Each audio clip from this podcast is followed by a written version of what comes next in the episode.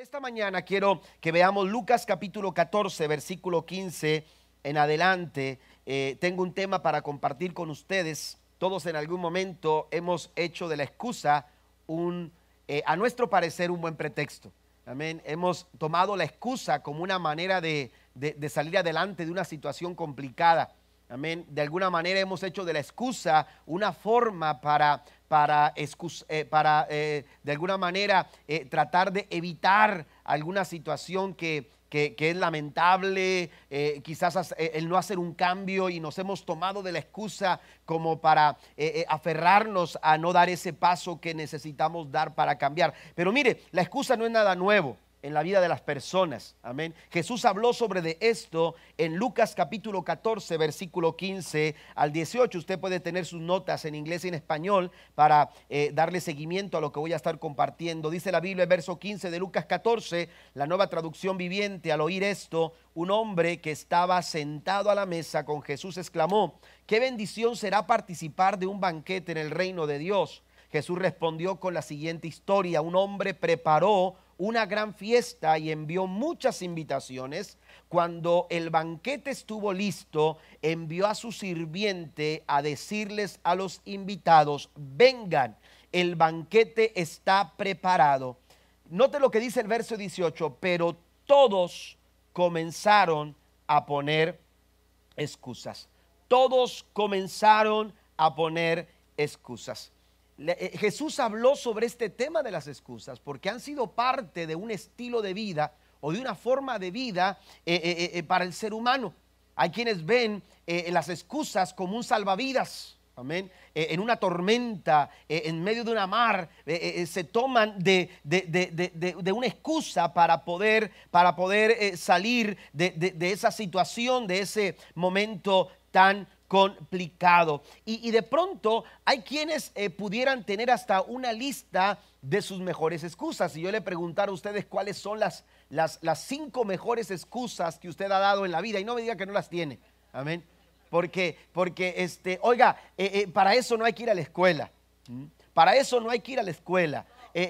Tenemos por ahí de pronto ese pensamiento de que podemos tomar en el momento necesario una buena excusa para poder salir bien librados. Sin embargo, quiero decirle en esta mañana que no hay tal cosa de buena excusa.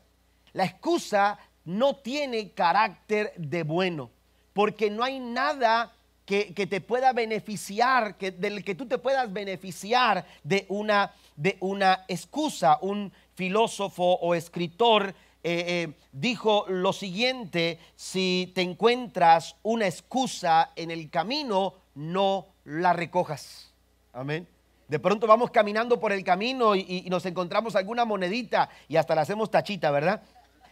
Cuando la encontramos. Pero dice este escritor: si te encuentras una excusa en tu camino, no la recojas. ¿Por qué? Porque no hay nada de bueno en ello. Amén. No hay nada bueno en la excusa. La excusa se ha convertido en un estilo de vida y una forma de vida que ha afectado al individuo, ha afectado sus relaciones.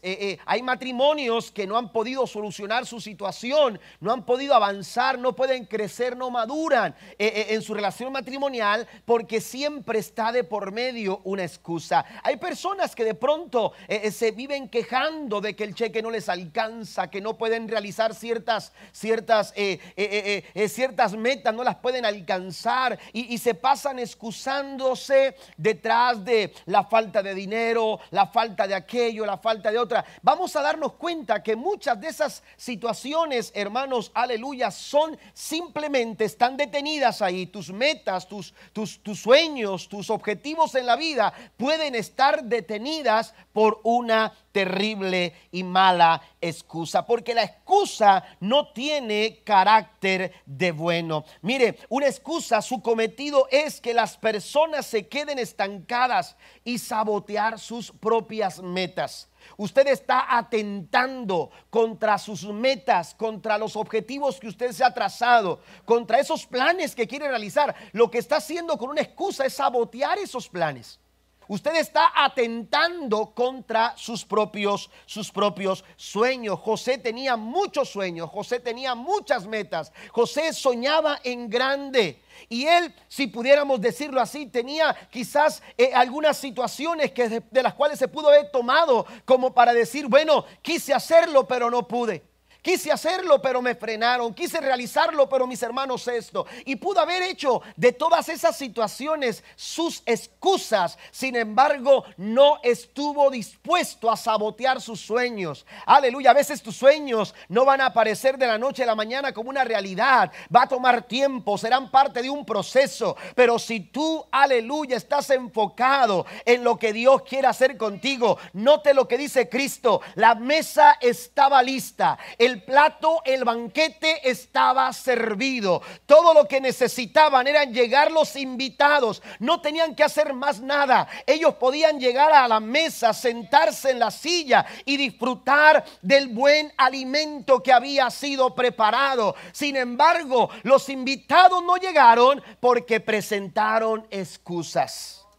Las excusas están saboteando tus metas. Las excusas limitan nuestro potencial, nos impiden a tomar riesgos, a dar pasos de fe.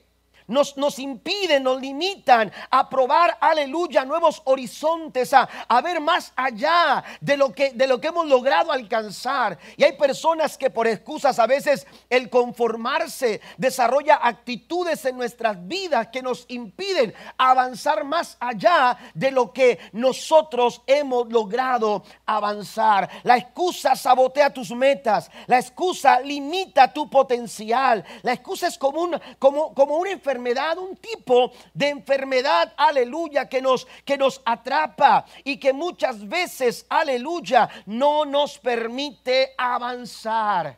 Hay gente que por causa de la excusa, aleluya, se ha enfermado emocionalmente. Sus emociones están dañadas. Emocionalmente, aleluya, se han dañado. ¿Por qué? Porque las excusas no tienen absolutamente nada de bueno. Mire lo que dice la Biblia en Filipenses capítulo 4 versículo 13. Yo sé que usted lo conoce. Voy a leer Nueva Traducción Viviente. Dice: pues todo lo puedo hacer por medio de Cristo, quien me da las fuerzas. Y si leemos Gálatas capítulo 6 versículo 9, encontraremos que más o menos Pablo está señalando con la misma intención con que escribe Filipenses capítulo 4 versículo 13. No nos cansemos pues de hacer bien, porque a su tiempo segaremos si no desmayamos.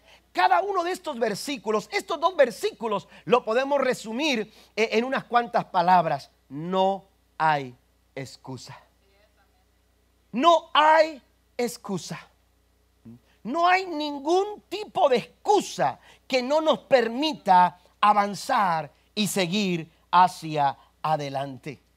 ¿Sabe que se pudieran escribir un libro completo de excusas? Si alguien se propusiera escribir un libro, seguramente llenaría páginas y páginas con las excusas. Dicen que una ocasión una persona había comprado un auto nuevo y era un auto muy lujoso con un motor muy fuerte, muy poderoso, y entonces decidió probarlo y empezó a pisarle al acelerador, y se fue tan fuerte que de pronto no se dio cuenta, ni siquiera se dio cuenta que estaba excediendo por mucho el límite de la velocidad. Cuando menos se dio cuenta, ya traía un policía detrás de él. El policía prende, ya había tomado tiempo, pero el policía prende las luces de su vehículo, y cuando la persona se da cuenta que ya el policía venía detrás de él con luces prendidas, entonces decide bajar la velocidad y se orilla, ¿verdad? Y cuando el policía llega, un hombre que le había ido bastante pesado durante el día, el policía venía cansado, venía fastidiado, había tenido un día complicado. Y cuando el policía se acerca a esta persona que había excedido los límites de velocidad, le dice: mire, señor, estoy tan cansado que estoy dispuesto a dejarlo ir sin ningún problema si me da una buena excusa. Amén. El hombre se toma tiempo, ¿verdad? Y cuando está listo le dice, bueno, recuerde, si da una buena excusa, el policía lo deja avanzar, lo deja irse a su casa sin tiquete y sin nada. Alguien quiere encontrarse ese policía, ¿verdad? Esto es una anécdota, ¿ok? Y pero resulta que el hombre la piensa bien y cuando está listo le dice, bueno, ¿por qué es que no se detenía? ¿Por qué es que iba tan recio? ¿Por qué es que excedió el límite de velocidad? Y entonces el hombre le responde y dice, es que cuando lo vi, quiero platicarle que hace una semana mi suegra que vivía en nuestra casa había cometido un delito y tenía algunas cuestiones pendientes y fue la policía, se la llevó y tiene una semana en la cárcel. Le dijo, ¿y eso qué? ¿Y por eso usted iba tan rápido? Es que sí, es que cuando lo vi dije, ahí viene para regresármela. Así que decidió. Ahí disculpen las suegras, ¿ok? Las amamos mucho. Ok, pero oiga, no hay tal cosa de una buena excusa. Una buena excusa no existe. Las excusas... de pronto uno asume que las excusas nos dan el permiso para conformarnos, pero lo que estamos haciendo o para salir bien librados, pero lo que estamos haciendo es conformándonos con menos de lo que Dios quiere hacer y quiere darnos a todos nosotros. La pregunta en esta mañana es, ¿cómo podemos nosotros eliminar las excusas en nuestras vidas? ¿Cómo podemos eliminar ese tipo de conductas, ese tipo de prácticas? Porque seguramente nosotros en algún momento hemos caído en las excusas. Yo quiero decirle tres cosas que nos van a ayudar a poder eliminar las excusas para de esta manera poder avanzar hacia lo que Dios quiere que nosotros avancemos. Número uno, lo primero que tenemos que hacer para liberarnos de las excusas es definir cuáles son nuestras prioridades. Defina sus prioridades. Usted tiene que establecer, tiene que tener bien claro qué es lo más importante en su vida. Porque lo más importante en su vida, eso, aleluya, refiere o señala sus prioridades. Las excusas son el resultado de no respetar las prioridades o no tener claro qué es lo más importante en nuestras vidas. Si usted sigue leyendo Lucas 14, versículos 18 en adelante, se dará cuenta que los convidados a la mesa, los convidados al banquete, empezaron a presentar sus excusas. Alguno dijo, hemos comprado una heredad y necesito ir a verla, así que discúlpame con tu señor, pero no voy a poder asistir. Y empezaron a presentar cada uno sus excusas, pero cada excusa, por más pequeña que sea, mira, por más pequeña y por más insignificante y por más indefensa que pudiera sentir que es esa excusa, por más pequeña que sea, esa excusa está definiendo lo que es importante en tu vida, lo que es realmente importante en tu vida. Lamentablemente, a veces cuando no tenemos claridad de lo que buscamos, cualquier cosa va a ser importante. Cualquier cosa tomará el primer lugar. Y cuando cualquier cosa, cuando no estamos definidos en qué es lo más valioso en nuestras vidas, lo que realmente vale la pena, vamos a errar. Y vamos a cometer muchas faltas y vamos a cometer muchos errores y vamos a evaluar mal las cosas y entonces ahí es donde la situación se vuelve complicada, porque cuando tus prioridades no están claras vas a gastar tu dinero en cualquier cosa. Tu dinero se va a ir en cualquier cosa porque cualquier cosa va a valer la pena. Por eso es importante entender que hay una atmósfera en la que nosotros podemos desarrollar buenas prioridades. Por ejemplo, una de esas situaciones que debemos de contemplar a la hora de evaluar nuestras prioridades es si lo que estamos haciendo o lo que vamos a hacer está sujeta o alineada a la voluntad de Dios. Siempre que usted contemple la voluntad, hacer la voluntad de Dios, caminar de acuerdo a la voluntad de Dios, usted va a potencializar su capacidad para poder establecer sus prioridades, porque usted está siendo dirigido a través de la voluntad del Señor. Amén. Y la voluntad de Dios, dice el apóstol Pablo, que es buena, es agradable y perfecta. ¿Cuántos aplauden al Señor en esta mañana? Entonces podemos eliminar las excusas. Cualquier tipo de excusa no va a ser parte de nuestro vocabulario, ni de nuestro pensamiento, de nuestras acciones, cuando nosotros definimos qué es lo más importante. Y una manera de poder elaborar nuestras prioridades es entender cuál es la voluntad soberana de Dios. También es importante no ceder a la presión de las personas, porque empezamos a cometer errores a la hora de establecer prioridades, ¿sí? Cuando las presiones, lo que vemos, lo que la gente dice, lo que la gente quiere, usted dice: es que tengo algo que hacer en casa y tengo que hacerlo ya. No falta el amigo que le habla por teléfono y le dice: ¿qué te parece? ¿Realizamos una carne asada? Y entonces lo que era importante para usted en ese momento, de pronto por la presión, llámelo así, por la presión, y esto solamente en un ejemplo mínimo, pero en otras situaciones podemos estar cediendo lo que es importante realmente por aquello que no lo es.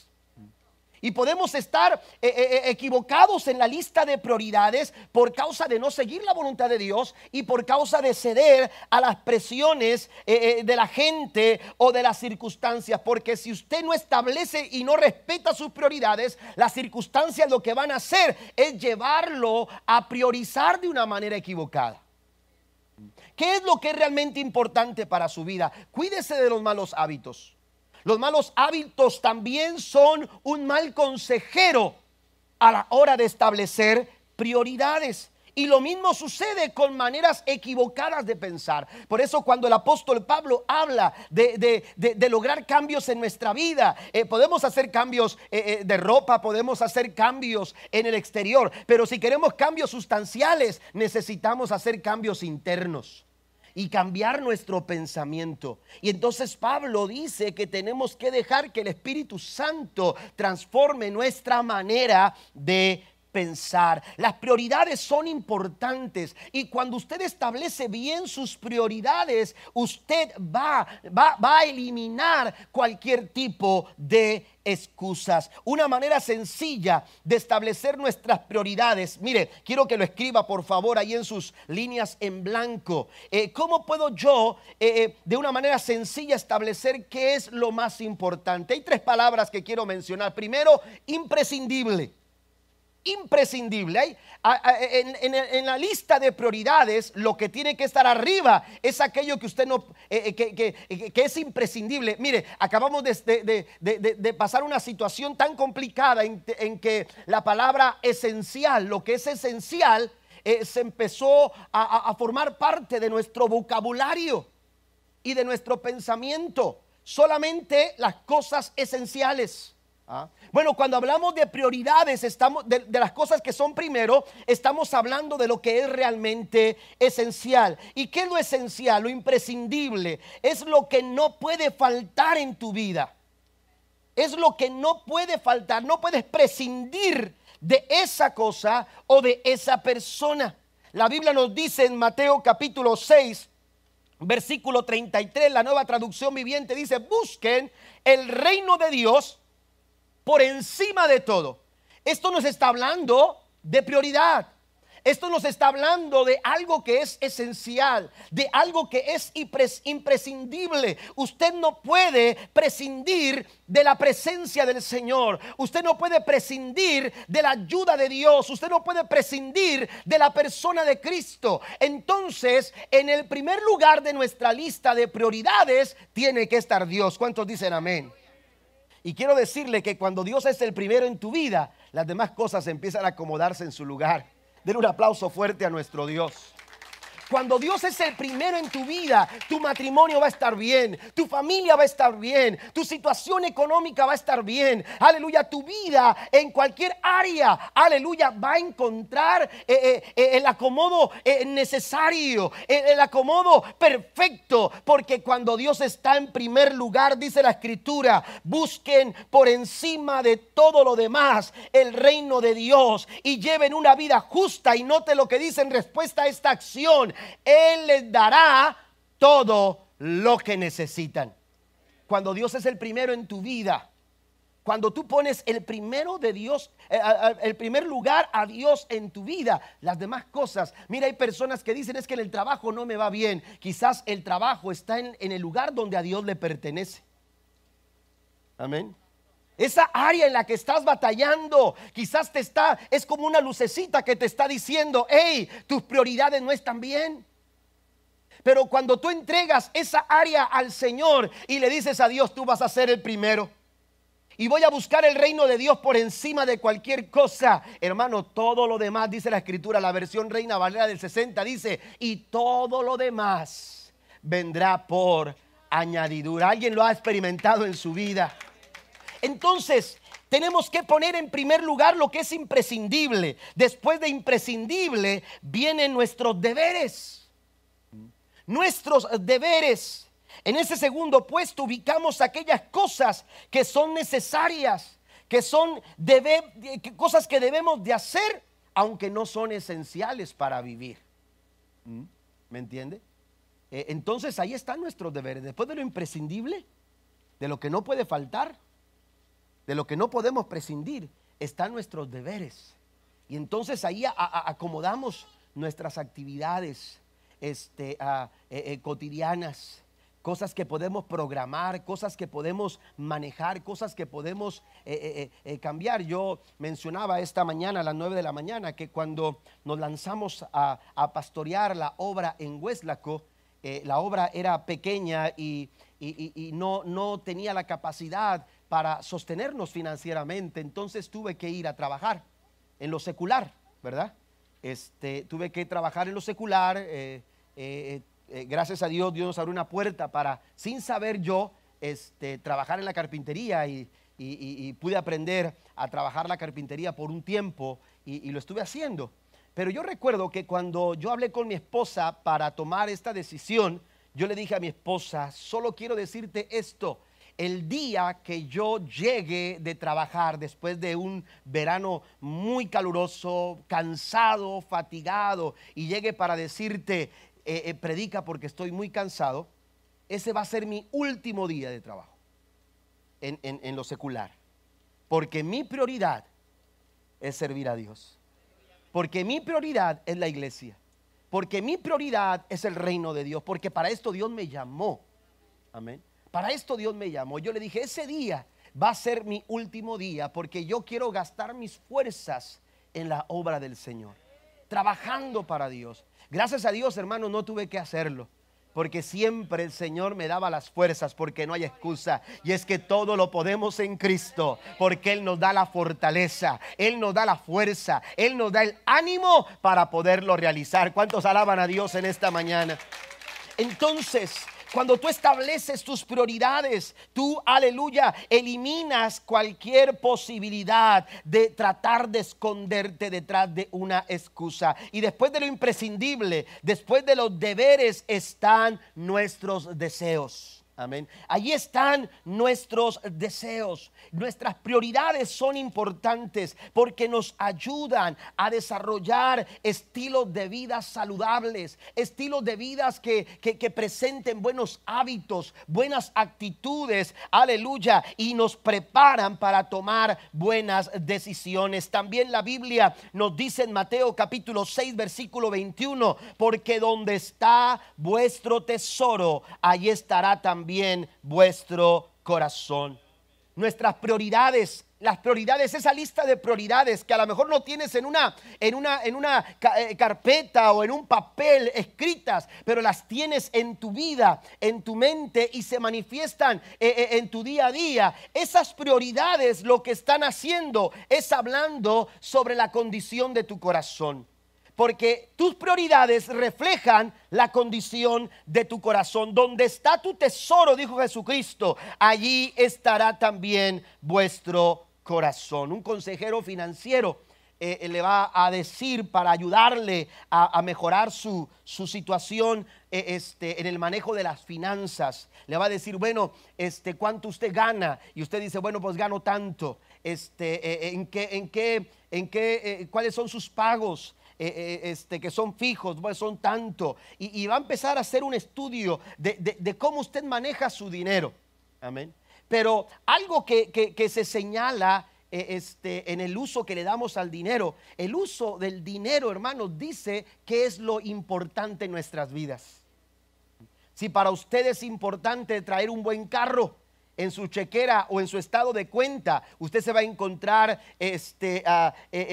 quizás cheques expedidos a lugares donde venden partes para carro, lugares donde se compran llantas, cuestiones como esas, porque usted su prioridad, le da un valor muy importante a su carro. Si es su casa, igual, su casa, si es su prioridad su casa, usted va a estar en sus estados de cuenta, va a presentar este tipo de situaciones donde se indiquen compras que tienen que ver para arreglos de la casa, para mantener la casa, etcétera, etcétera, etcétera. Hay personas que les gusta comer todo el tiempo afuera. Y al final del mes, cuando le llega el estado de cuenta y se preguntan a dónde se fue el dinero, el estado de cuenta no miente, ¿verdad? Y entonces usted va a encontrarse con gastos que tienen que ver con comidas afuera, ¿verdad? Entonces, ¿qué le va a decir? Es que eso es importante para usted. Es lo que va a decir. Usted necesita cambiar sus prioridades. Su problema no está en lo que gana, su problema está en sus prioridades. Entonces tenemos que organizar nuestras prioridades y entender que hay algo imprescindible. Hay algo que es un deber, pero también hay algo que es el deseo. Y entonces los deseos no pueden estar en primer lugar. No es más importante un deseo de aquello que es imprescindible. ¿Está conmigo? Entonces, en el orden de prioridades tenemos que entender, sencillamente, esto nos va a ayudar a establecer buenas prioridades. Y cuando tenemos definidas nuestras prioridades, no tendremos excusas.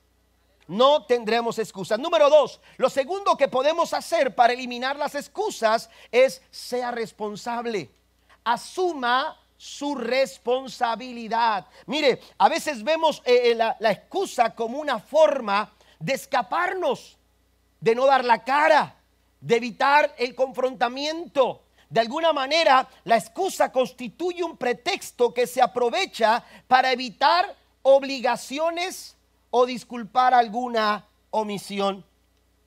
¿Me entiende? El diccionario define la excusa como un motivo o pretexto para eludir una obligación.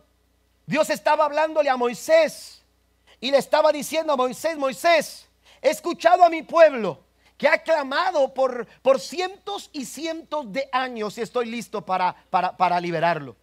Estoy listo para desarrollar una gran empresa, pero quiero que tú seas el líder. Y te estoy llamando para que te levantes y vayas a Egipto y le digas a mi pueblo que es tiempo de salir adelante. Y que vayas al faraón y le digas al faraón: suelta a mi pueblo. Oiga, tremenda empresa, tremenda comisión, tremendo trabajo, tremenda responsabilidad. ¿Sabe qué es lo que hizo Moisés? Cuando se dio cuenta que la situación era bastante complicada, bastante desafiante, la Biblia dice que empezó a presentar excusas al Señor.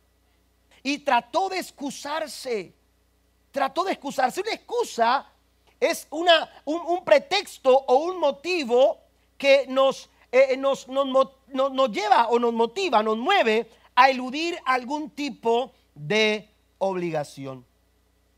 Pero lamentablemente, hermanos, la excusa lo que hace es que desarrolla un estilo de vida irresponsable en las personas. Tenemos que cuidar ese tipo de situaciones en la vida de nuestros hijos.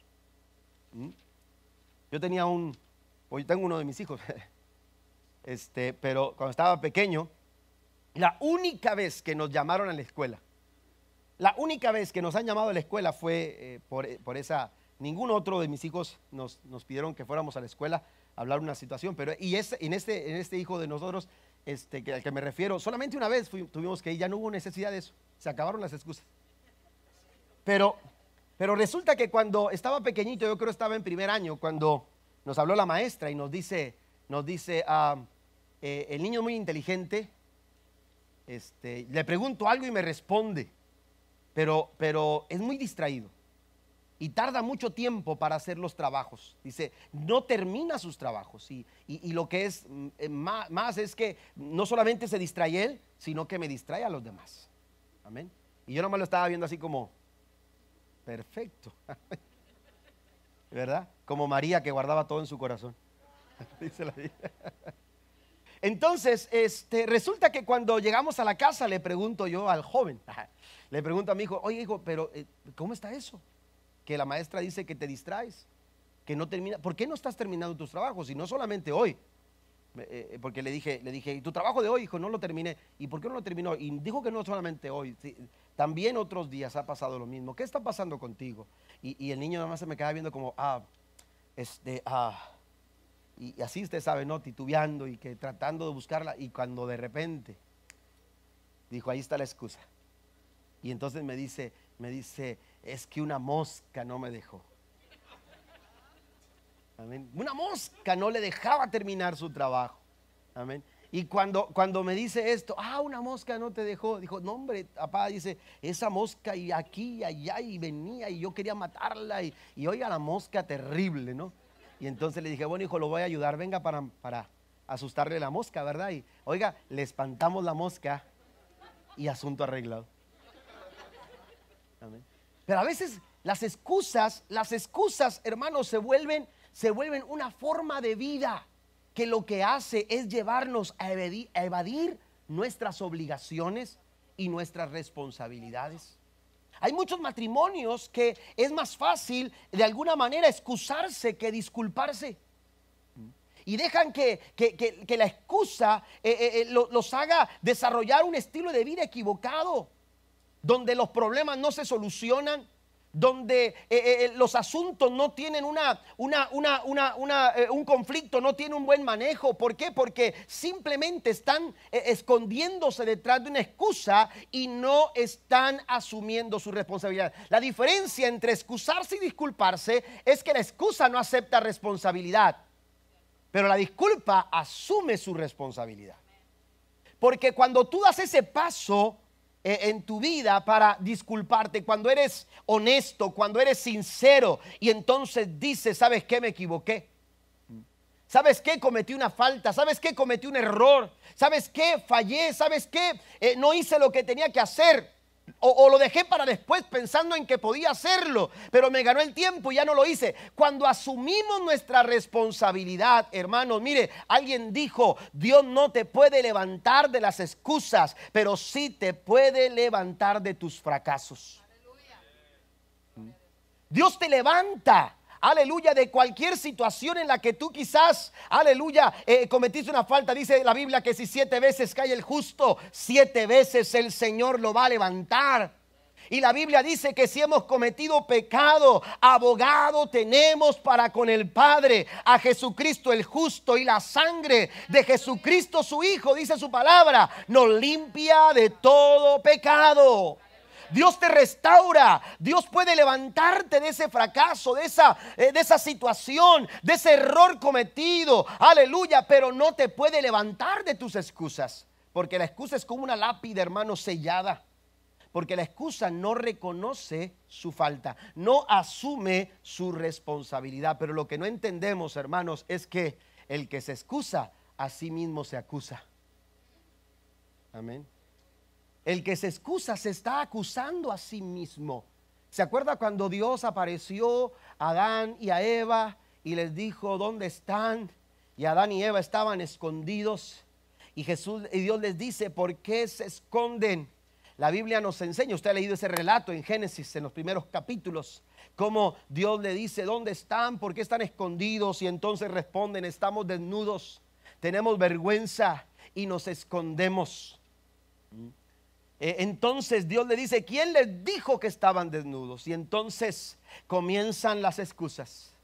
Así como cuando el amo de la casa mandó traer a los invitados y se llenaron de excusas, también Dios había preparado todo para algo maravilloso en la vida del ser humano. Pero la Biblia nos dice que Adán y Eva, al fallar, se excusaron. Y la Biblia dice que Adán le dijo al Señor, a Dios le dijo, la mujer que me diste por esposa.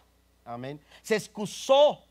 Y entonces cuando le preguntó a Eva, Eva dijo, fue la serpiente, Señor. Y eso es lo que sucede con las excusas. Las excusas, aleluya, no dan solución a tu problema. Las excusas no te hacen mejor padre, no te hacen mejor esposo, no te hacen mejor hijo, no te hacen mejor cristiano. Una excusa no te hace mejor trabajador ni mejor jefe. Una excusa lo que hace es acusar tu condición al no reconocer, aleluya, tu responsabilidad. ¿Qué hubiera pasado? Aunque decimos a veces que lo que hubiera, el hubiera no existe, pero ¿qué hubiera pasado si Adán y Eva, en vez de excusarse, se disculpan? ¿Qué hubiera pasado si en vez de tratar de escondernos, aleluya, para no resolver un problema con el cónyuge, para no resolver un problema con un compañero de trabajo o una situación de un cambio en nuestras vidas? ¿Qué pasaría si en vez de excusarnos empezamos a disculparnos? Y empezamos a decir, me equivoqué. Y empezamos, mire, Dios está dispuesto a perdonar nuestros corazones. Dios está listo para resolver cualquier situación en nuestra vida, siempre y cuando nosotros asumamos nuestra responsabilidad. Cuando usted examina la Biblia, se va a dar cuenta, hermanos, que toda excusa no superada se convirtió en una maldición. Toda excusa no superada, cuando tú eludes, cuando tú de alguna manera te quieres lavar las manos y de pronto salir bien librado de una situación, cualquier excusa, hermanos, que no se supera, que no se enfrenta como tal, hermanos, aleluya, termina, queda en malos términos, el resultado no es bueno. Usted va a la Biblia y se dará cuenta que toda excusa no superada se convirtió en maldición. En la parábola de los talentos encontramos a un hombre que fue cuestionado con ese talento que Dios, que el Señor había puesto en sus manos. La Biblia dice que un hombre, cuando iba a salir, decidió entregar talentos a sus empleados. Amén. Y a uno le entregó 5, a otro le entregó 2, a otro le entregó 1. Amén. Y cuando él regresa, el que tenía 5 le dice, me diste 5, aquí están 10. Amén. Lo dupliqué. Me diste 2, aquí está, lo dupliqué. Pero la Biblia dice en el verso 25 de Mateo versículo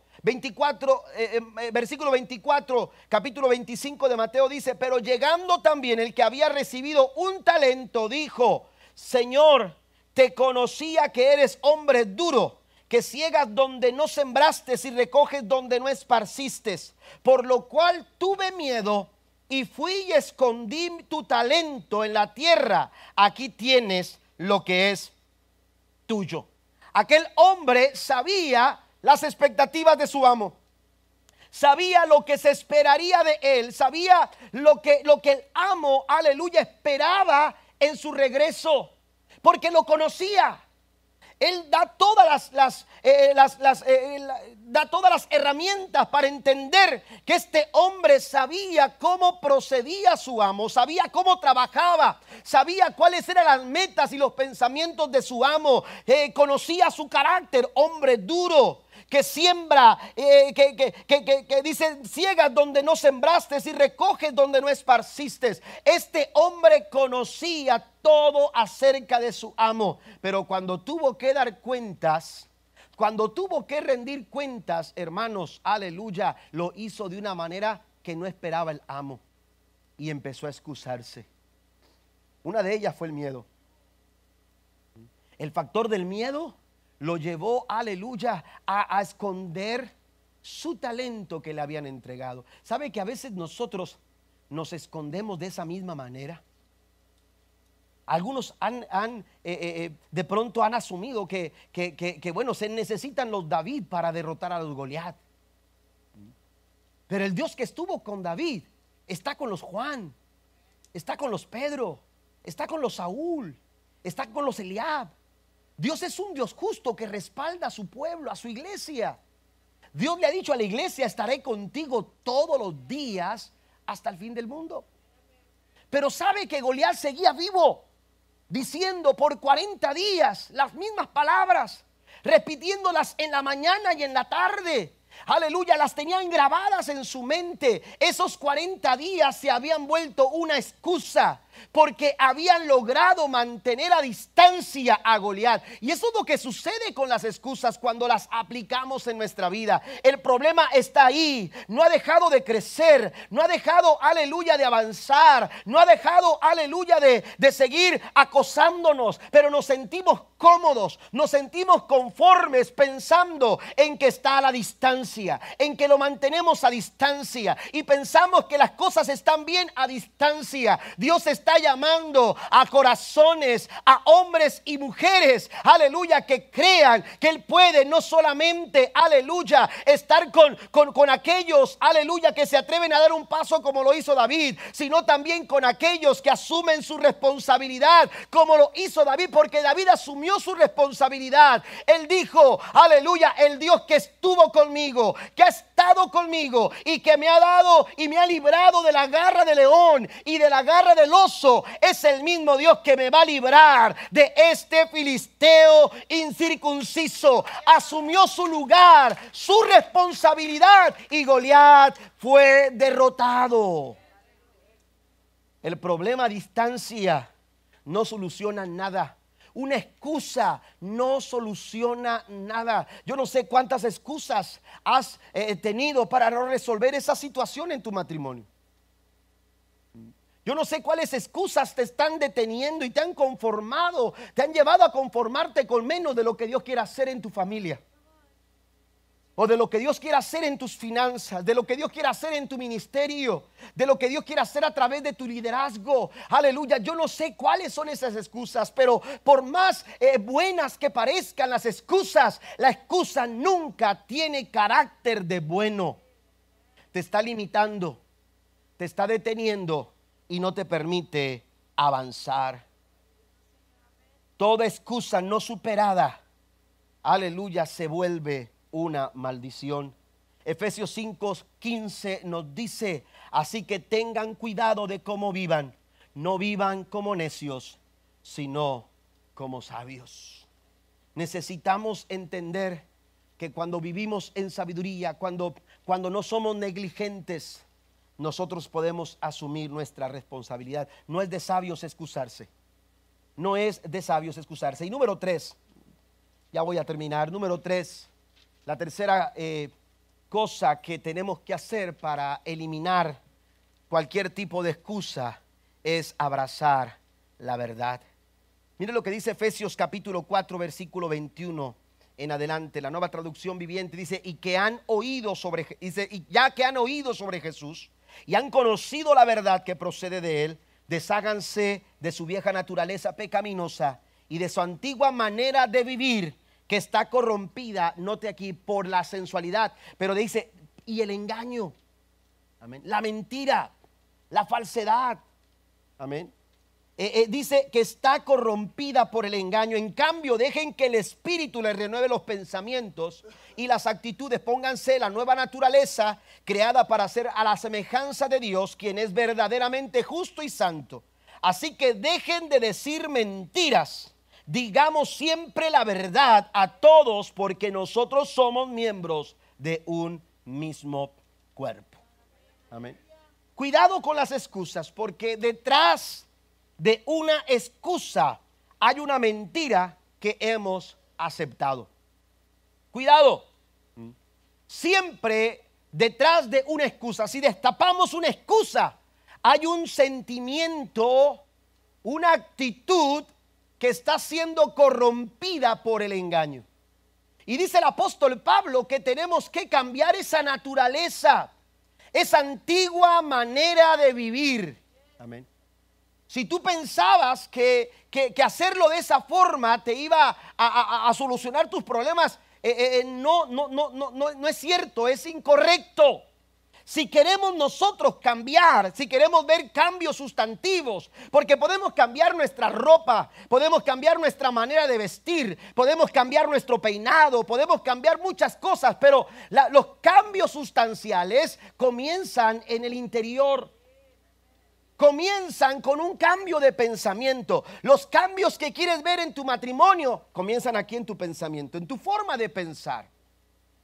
Y si quieres hacer cambios en tu forma de pensar, necesitas ser honesto, necesitas ser sincero, necesitas, aleluya, hacer de lado cualquier forma o presentación de excusas. Las excusas no son nada bueno. Detrás de una excusa hay una mentira que hemos aceptado, una mentira que hemos aceptado, esa misma mentira que aceptó el pueblo de Israel esos 40 días que Goliat hablaba. ¿Sabe qué? Esa gente estaba convencida de que lo que decía Goliat era cierto.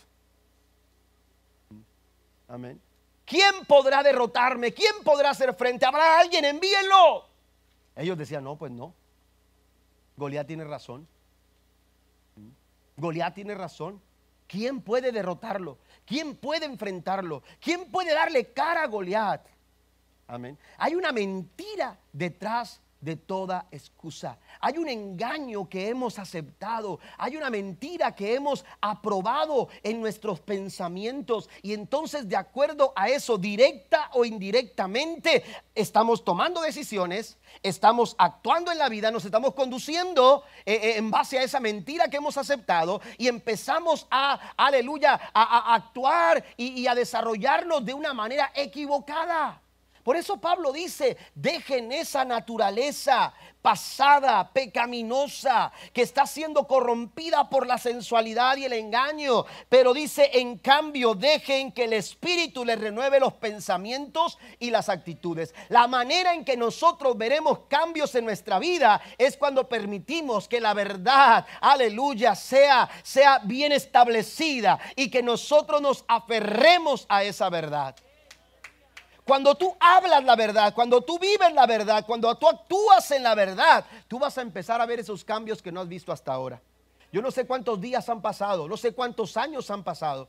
En aquel tiempo fueron 40 días en que Israel, aleluya, enfrentó a Goliat, aleluya, y experimentaron 40 días que se hicieron más tiempo y que se sentían como más tiempo, porque no es sano, no es saludable, aleluya, estar siendo acosados por el miedo, por el temor, por el problema, por la preocupación, por la angustia. A veces es el sufrimiento, a veces es un dolor que no queremos soltar, a veces es, aleluya, ciertas cosas, rencores, resentimientos y amarguras que permitimos que se guarden en nuestro corazón y están ahí, aleluya, socavando nuestro presente, golpeando nuestro presente y no nos permiten ver hacia nuestro futuro.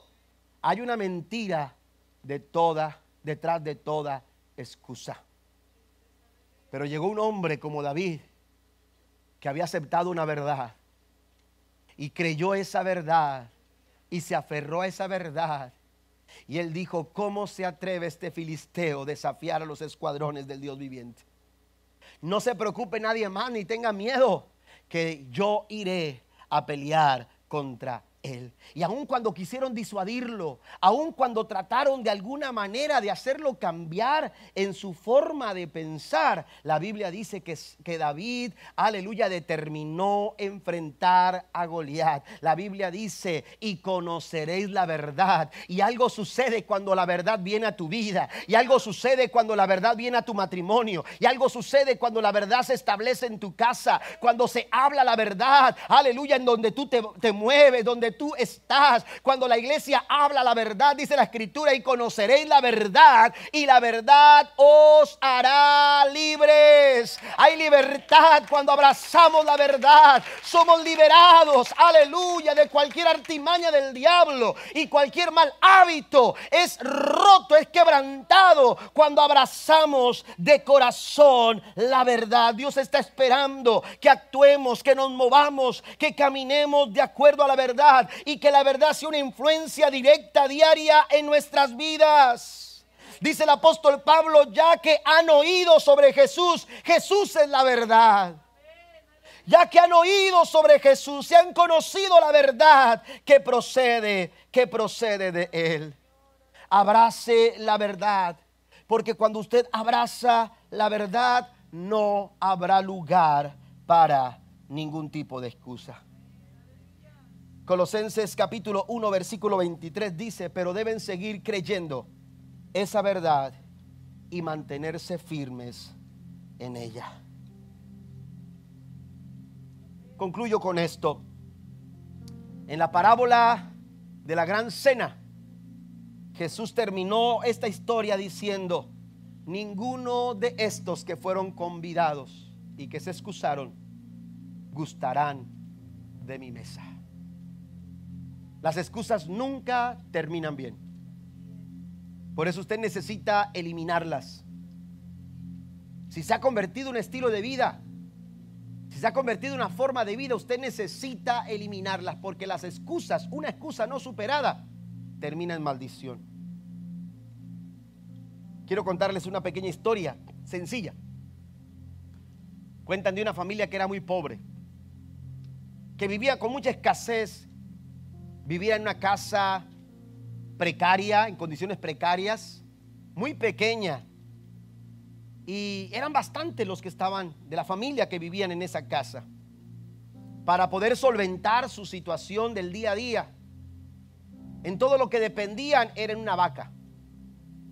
Una vaca que les proporcionaba leche para beber durante la mañana y que les ayudaba de alguna manera al vender lo que restaba de leche que ordeñaban durante la mañana. Les ayudaba a vender un poco de leche con los vecinos, y esto les daba a ellos la posibilidad de poder comprar algo más para poder pasarla durante el día. Ellos dependían mucho de la vaca. Ellos sabían que la vaca era su único sustento, así que la cuidaban, la protegían, estaban al tanto de todo lo que la vaca, que no le faltara absolutamente a la vaca, nada a la vaca. Resulta que una noche, mientras ellos dormían y sin darse cuenta, la vaca desapareció. La vaca ya no estaba. Cuando amaneció, se dieron cuenta cuando fueron a querer ordeñar, lo que acostumbradamente hacían, el procedimiento de todos los días, y ordeñar a la vaca. Se dieron cuenta que no estaba la vaca. Empezaron a desesperarse, a preguntar con los vecinos y a decir dónde, si alguien había visto su vaca. Empezaron a lamentarse y a gritar y a desesperarse y decir: ¿qué vamos a hacer ahora que no tenemos la vaca? Cuando menos se dieron cuenta y las cosas empezaron a caer en su lugar, cambiaron su forma de hablar, cambiaron su forma de pensar, y empezaron a decírsele uno al otro algunas ideas en las que ellos podían darle solución a su problema de aquí en adelante. Cuando menos se dieron cuenta y los días y los meses empezaron a avanzar, cada uno de ellos estaba produciendo lo suficiente como para estar mucho mejor que cuando tenían la vaca. ¿Qué quiero decir con esto? A veces la vaca es una excusa para no llegar a alcanzar todo lo que en la mesa el Señor ya ha preparado para tu vida y para tu familia. A veces la vaca solamente es una excusa que nos limita y que nos está impidiendo para que nosotros empecemos a dejar que Dios actúe a través de nosotros para cumplir así su voluntad. Póngase de pie conmigo, por favor. La Biblia dice en Job capítulo número 8 versículo 7: aunque comenzaste con poco, terminarás con mucho. ¿Alguien lo cree en esta mañana?